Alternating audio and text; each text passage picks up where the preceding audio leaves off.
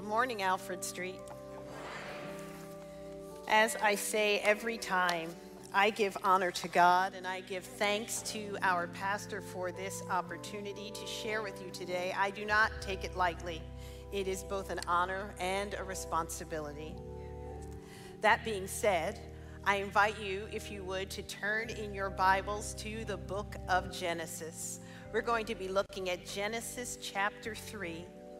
And I would love it if you would stand out of respect to God's word when you find it. And we're going to read Genesis chapter 3. Chapter 3. Praise God. Verse, there it is. Genesis chapter 3, verses 8 to 10 reading from the Common English Bible today. During that day's cool evening breeze, they heard the sound of the Lord God walking in the garden. And the man and his wife hid themselves from the Lord God in the middle of the garden's trees. The Lord God called to the man and said, Where are you? The man replied, I heard your sound in the garden I was afraid because I was naked, and I hid myself. I want to speak to you this morning on the topic hide and seek. Hide and seek. Please join me in a word of prayer.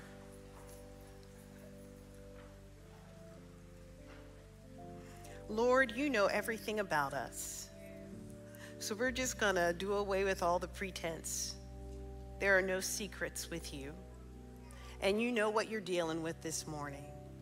So come into this space and do what only you can do, Lord.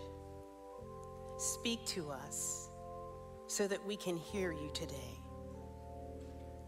This is our prayer. In Jesus' name, amen. Sisters and brothers, I stand before you this morning as the product of a Christian education. I went to Christian school from kindergarten till 12th grade. I went to church and Sunday school on Sunday with a full complement of vacation Bible school, five day club, pioneer girls, and youth group. I say all of that to say I've had some Bible in my life. So imagine my surprise when I went to seminary, the place where they train people for ministry, and found that none of what I had learned seemed to fit in with what they were talking about. There was all this stuff they were talking about I had never heard of before, didn't make sense, didn't think it came from God, and there were times when I wondered if my professors even knew Jesus. There was, there was one professor, I'm pretty sure she was going to hell. But when I got into one class and they said to us, the first 11 chapters of Genesis are an origin story. It was one of the first times they said something that made sense to me. You see, I am a comic book fangirl. I know something about an origin story. An origin story is the key to the character, whoever they are. When you know the origin story, you know the ethical code of your hero. You know their motivation, you know their weakness, you know their strength, you know where their costume looks the way it does. And there's not one episode in the story of any superhero that is not influenced by the origin story. The story of origin is the framework for the rest of the story, it's the skeleton for the narrative arc. The origin story is the character's DNA. So, when we understand that the first 11 chapters of Genesis are the origin story, and then we understand that it's not just Israel's origin story, but that it's our origin story. Then we need to read the stories about Adam and Eve and Cain and Abel and Noah and Enoch and Seth and look for family resemblance. These stories are our origin stories, which means that in them we find our hereditary traits. You should be reading to find yourself, to see how you fit in. It's kind of like when you were in fifth grade and you got the math prize, and your grandmother pulled you aside and told you about all of the people who had gone before you who didn't have a formal education but were good with numbers. She was trying to tell you what you were capable of. Or when you put on a few pounds right before the family reunion, that's really bad timing, and you walk in and your auntie say, "Ooh, girl." Here you are looking just like your mama, your mama who struggled with her weight her entire life. It's shady, but they're trying to tell you who you came from. Or maybe it's when you sort through all those pictures in the basement and you realize that the baby picture of your father looks just like your baby picture. Genes don't lie. This is your DNA. So now come back with me to the story in Genesis. And remember, this is not just somebody else's story. This is your origin story. This is where you came from. Genesis 2 tells us that in the day that the Lord made the earth and the heaven, when there was no plant in the field, and when there was no herb that had sprung up, but there was some water that would spread out and water the whole face of the earth, that's when the Lord God formed a man. He formed him out of the dust of the ground, and then he breathed into his nostrils the breath of life, and the man became a living being.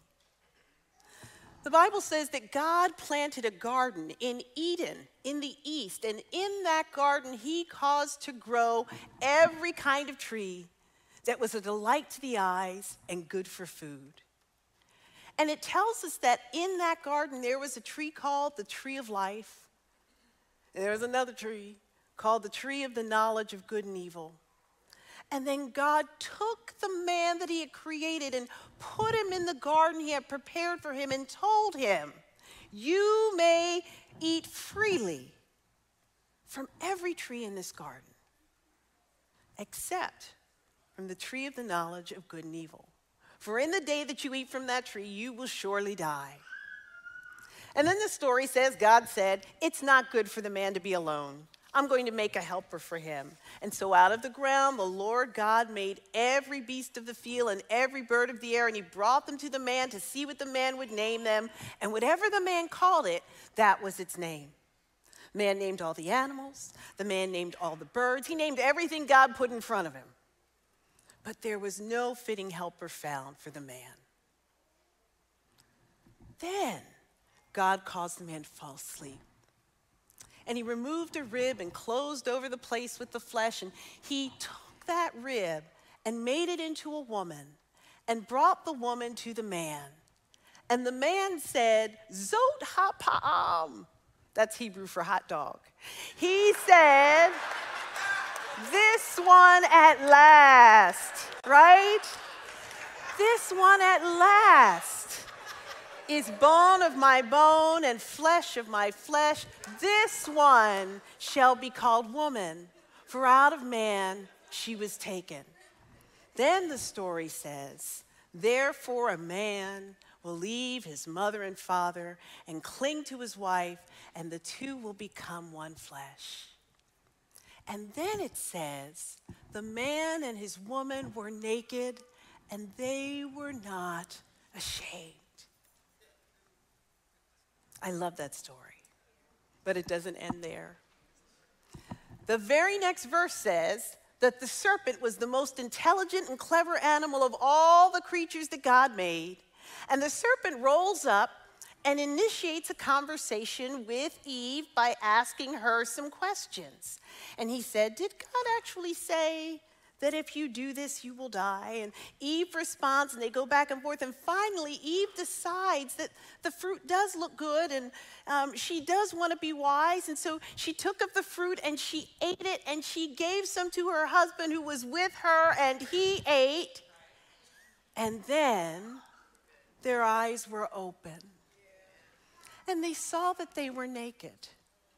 So they took fig leaves and they crafted them and sewed them together to cover themselves.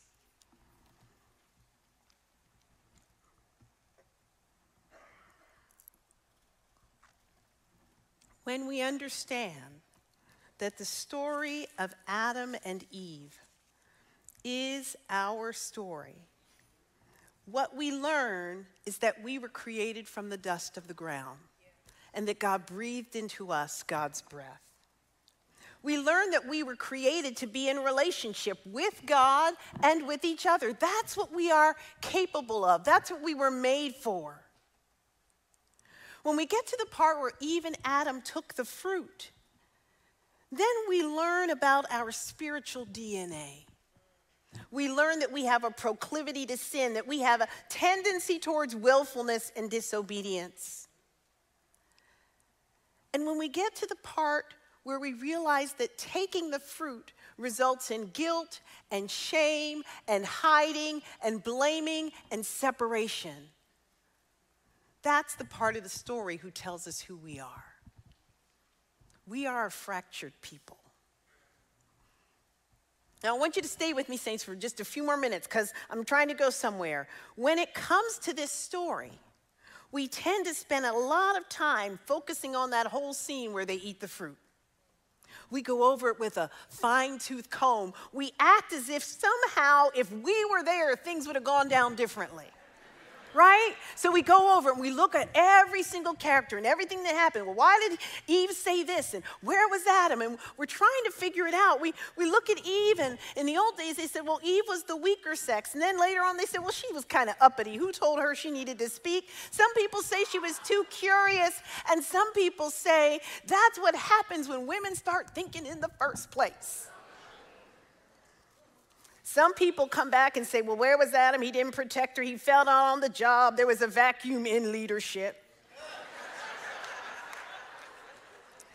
and then the people who are really saved focus on the, on the serpent. That's the devil. That's the accuser. accuser. Give him a chance, he'll steal your joy.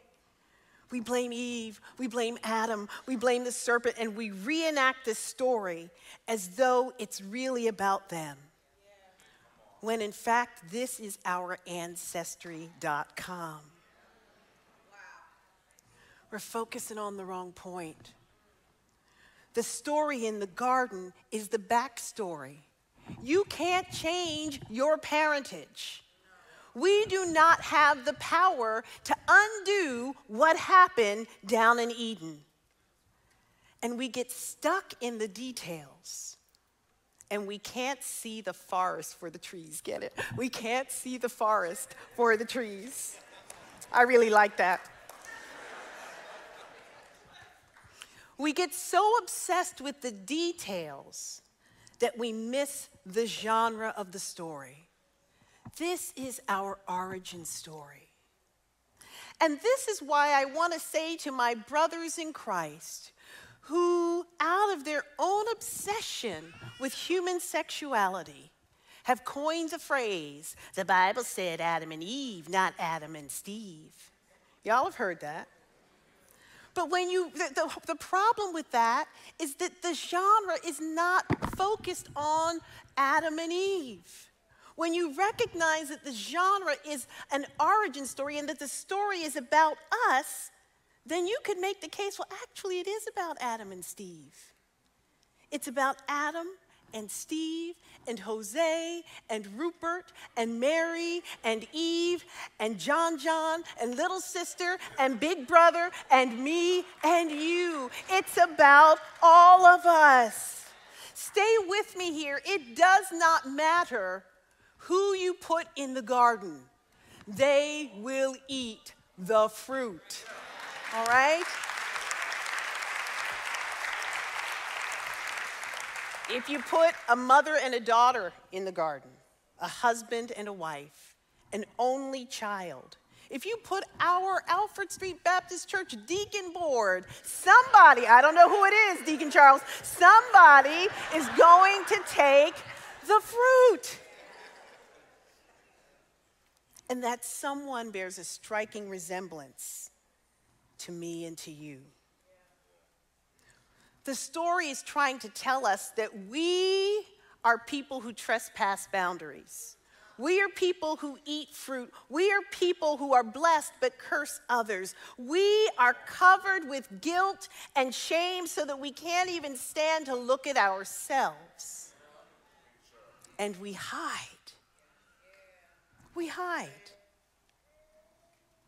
The departure point of this story is Adam and Eve hiding from God. That's where we actually come in. The Bible says that Adam and Eve's whole world unraveled when they disobeyed God. The whole thing fell apart. And so they, they sewed fig leaves together. Now, they don't have a needle and thread. So they had to figure out how to get, what kind of leaves to get, what to do with them, how to fashion it together so it's going to hold together and stay on their bodies and cover them in the right places. They had to work at this, it was a process. They sewed to hold together what was coming apart. My sisters and brothers, this is what we do. We are masters of deception we are really good makeup artists. And we have down the art of illusion. And we got it from our ancestors. The consequence of sin is that we cover ourselves and we hide. We feel inadequate and unworthy. And so we hide behind beautiful clothes and fancy cars and things that we can't afford, hoping that maybe nobody will notice. We feel tremendous guilt, and so we take cover behind our accomplishments and our titles, hoping that we can distract somebody from what's underneath. And we feel shame. And so some of us use religion as our covering. We come to all the services, we know all the words. We have the holiest face of all. And we shout louder than anybody else. Surely no one would suspect what's happening underneath. We hide in plain sight. And we've gotten so good at it that we convince ourselves that our fig leaf self is real. We think our hiding actually works. When our daughter was a little girl, when Sam was a little girl, there was this game we would play most days. Towards the end of the day, late afternoon, she and I would be hanging out in the family room. And the family room in our, our house back in that day was right underneath the garage. So when the garage door opened, you could hear it.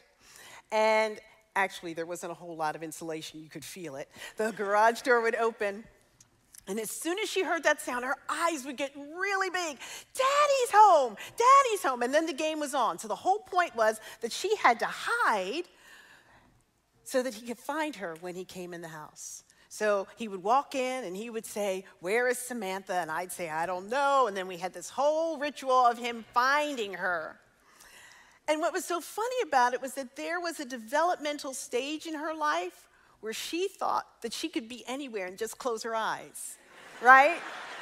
Yeah, because she thought if I can't see you, you can't see me. She thought she was invisible, right?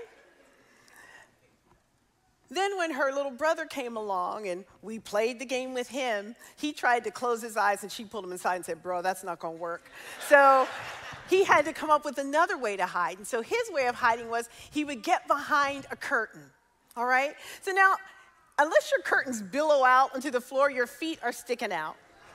And he was a little toddler, and toddlers, you know, toddlers breathe heavy, right? So there's a curtain that's got feet underneath it that's vibrating, right? And the more excited he gets, the louder he gets, and he starts giggling, right? But for all of that, Jacob Williams knew he was a good hider.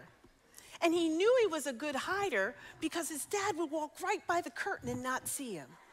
He would walk, he'd get real close, and then he'd turn away and go another way. He was convinced that he was a good hider. But the funny thing about Jacob is he couldn't take it for long. And so eventually he would burst out because he couldn't wait and say, Here I am, Daddy. Jacob thought that he could hide. But what he didn't realize is that his daddy owned the house. Right? Before he purchased it, we saw the blueprints. We did a walkthrough. After we bought it, we painted it. We placed furniture. We hung the curtains. He knew the layout of the house. And he knew his son. There was nowhere in that house that our children could hide. And there's nowhere we can hide where God doesn't know us. So tell me, saints, why does God ask Adam, Where are you? This is a God who forms him out of the dust of the ground and breathes into his nostrils the breath of life, put him in the garden that he planted and designed. God knew the cycle of every plant in that garden. God knew the sound of Adam's breath. God knew what Adam looked like when he was asleep, knew his down sitting and his uprising, according to the psalmist, knew his thoughts afar off, even the thought that said, I'm about to eat that fruit. God knew everything about him. That all knowing God, that God who is everywhere, that God who is all powerful says, Adam, where are you? God exercise divine restraint because God wants to invite Adam and us into divine relationship. Hear me, sisters and brothers, God is not going to show up to expose you. God is waiting to invite you. No matter how long it takes, God is going to wait because God made you for relationship.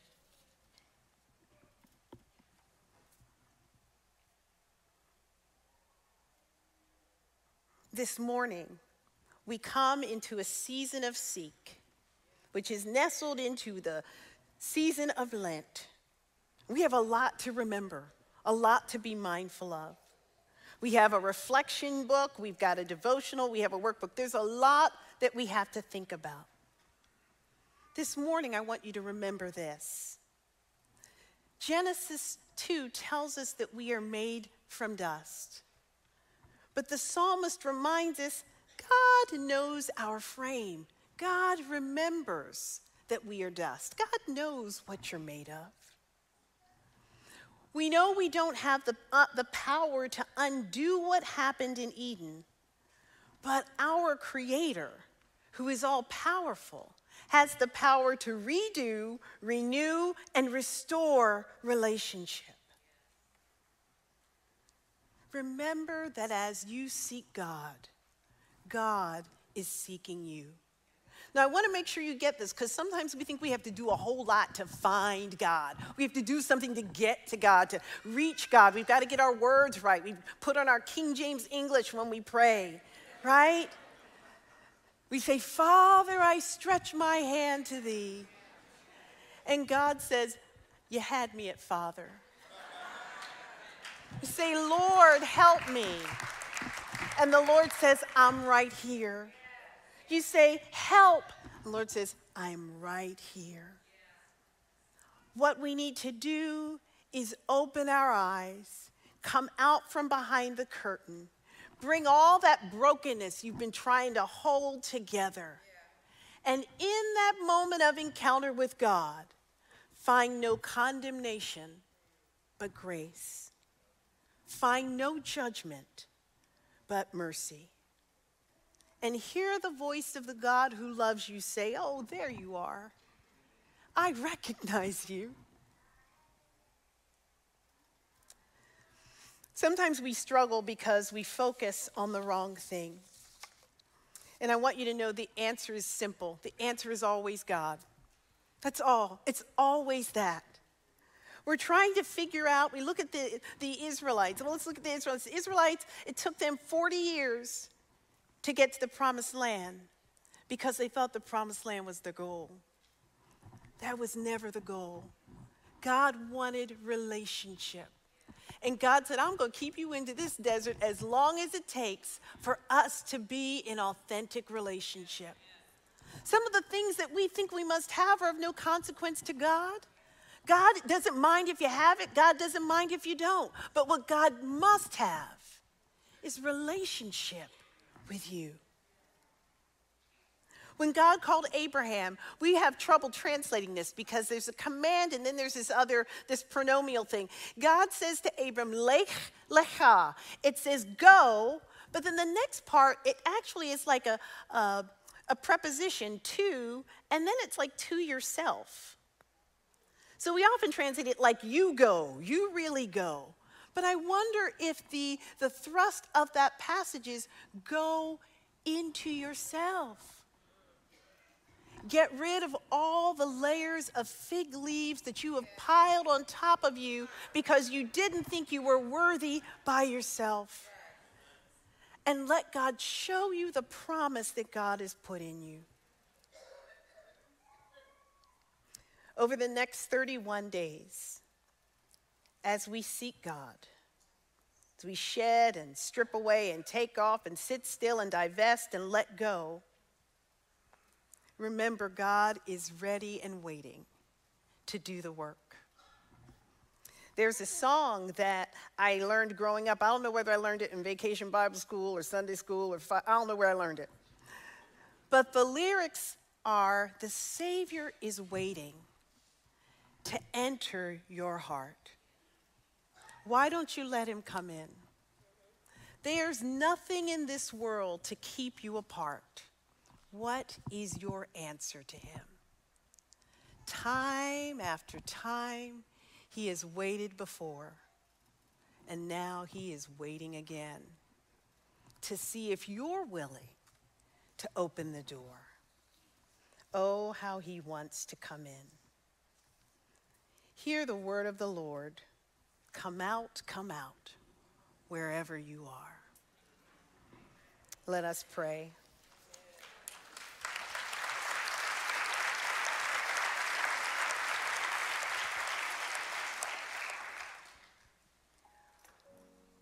Lord, in this moment, we ask that you would take away the fear that makes us think we have to hide in plain sight remove the sense of unworthiness or anxiety, and help us only to focus on the love and the mercy and the grace that you have for us. Help us, Lord, to realize that even as we seek you, you have been waiting and waiting and waiting. You are the answer to all of our prayers. You are our heart's desire. Amen. Ooh, wee! That worship touched my soul. I hope it touched yours as well. Listen, I want to thank you for watching, for worshiping, and for being part of our witness today. The word of God and the worship moved upon your heart and you want to continue to support the great things that God is doing at Alfred Street, you can give electronically, online, through our app, or even our text to give option. I once heard a sermon and afterwards, someone said, Is the sermon done? And the usher's response was, The sermon's over, but it has yet to be done. You just received a word from the Lord. Worship's over. Now let's go live the word and get it done. It's Pastor Wesley. See you next worship service.